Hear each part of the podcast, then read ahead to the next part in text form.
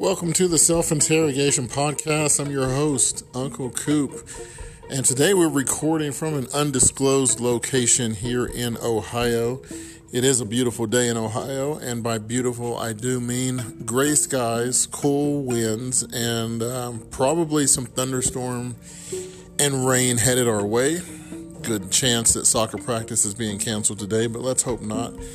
Uh, so, today's topic of discussion is uh, it's going to center around friends and family relationships versus social media associates. And um, what I'd like to speak on is basically a topic that came up from something I saw online. Um, a friend of mine who will remain unnamed because I'm not into giving out people's information.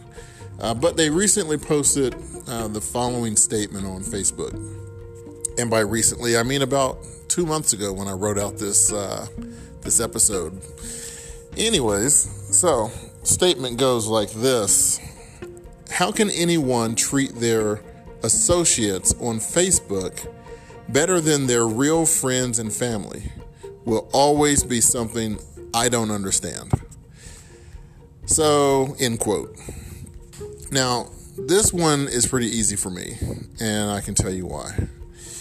People are typically recruiting new friends whether they know it or not.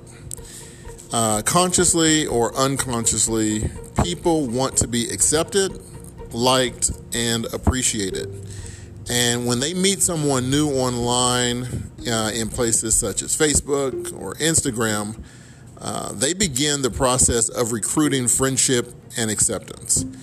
And the reason for this, to me, is for the possibility of meeting these people in real life, and they want to have a good impression. Um, they want to have left a good impression based off of their first interaction. So when they do finally meet, you know, there's a positive uh, and smooth entrance to their, their in person relationship. Now, another reason is that in most cases, the online connection has never been in a position to upset or disappoint you. Uh, they've never let you down because, in most cases, you've never had to rely on them for anything. Uh, your relationship remains new, even when you may have had an online relationship for years. Uh, until you meet and engage in person, it's still new and full of all kinds of possibilities that you've imagined or created in your head. Now, blood family isn't something that you can choose. There's no choice to be made. You and your family members were born into this situation. Whereas your friends may be closer to you if, for no other reason, you chose them and they chose you even if it's only online, um, you know, for some, this draws a closer connection, leading you to treat them a certain way. Also, when it comes to family, there's a lot of people with family members that just don't deserve you and they don't deserve your efforts. Um, someone being related to you doesn't make them a good person.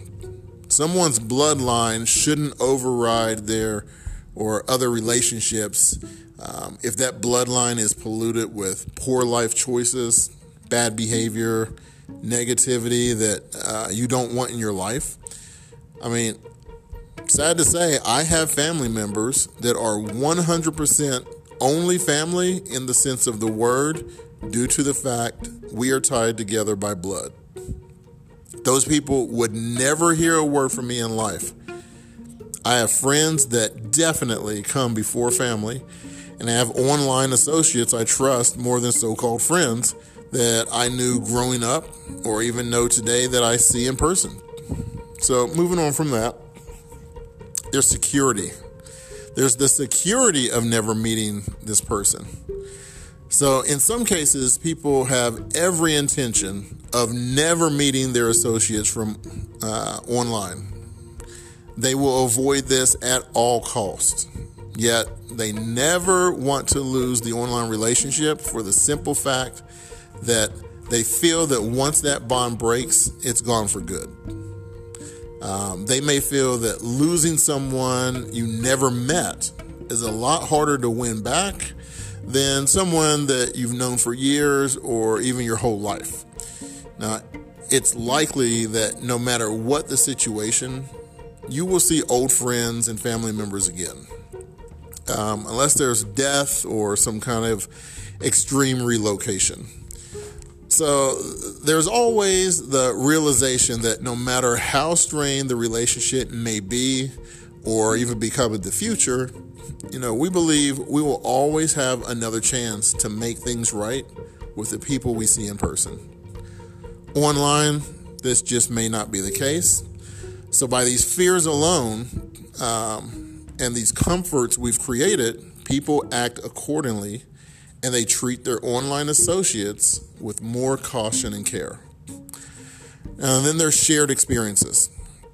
In many cases, online relationships give us the perception of having a shared experience and an instant connection around an event. Now, depending on if you communicate regularly online or with your real life friends and family, you may find that you share more experiences online with people you've never actually met than with people that you see here and there in person. Uh, here's a big example I can relate to uh, fitness activities. I like to work out.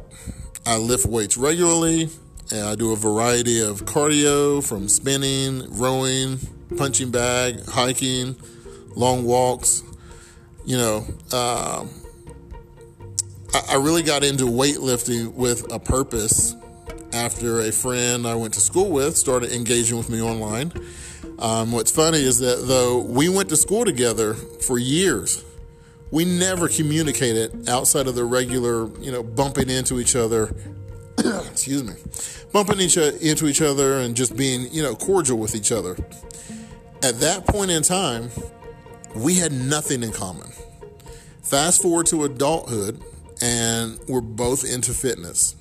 So we've bonded over, you know, over something that happened to be um, found out that that person's into, I'm into, and uh, I've not seen this person in person in over 18 years.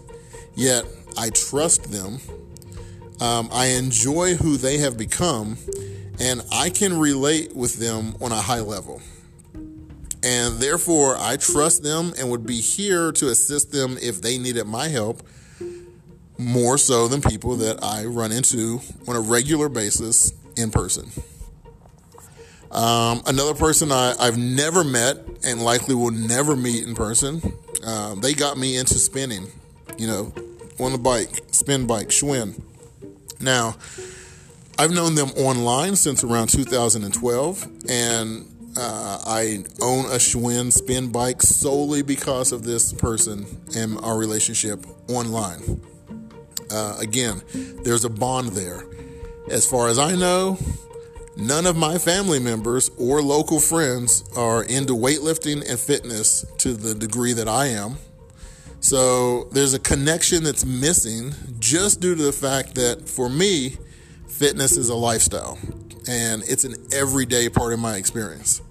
Um, so you, you can see how these things tie together. You know, those are just two small examples, but I'm sure others have their own experiences that connect them with online associates.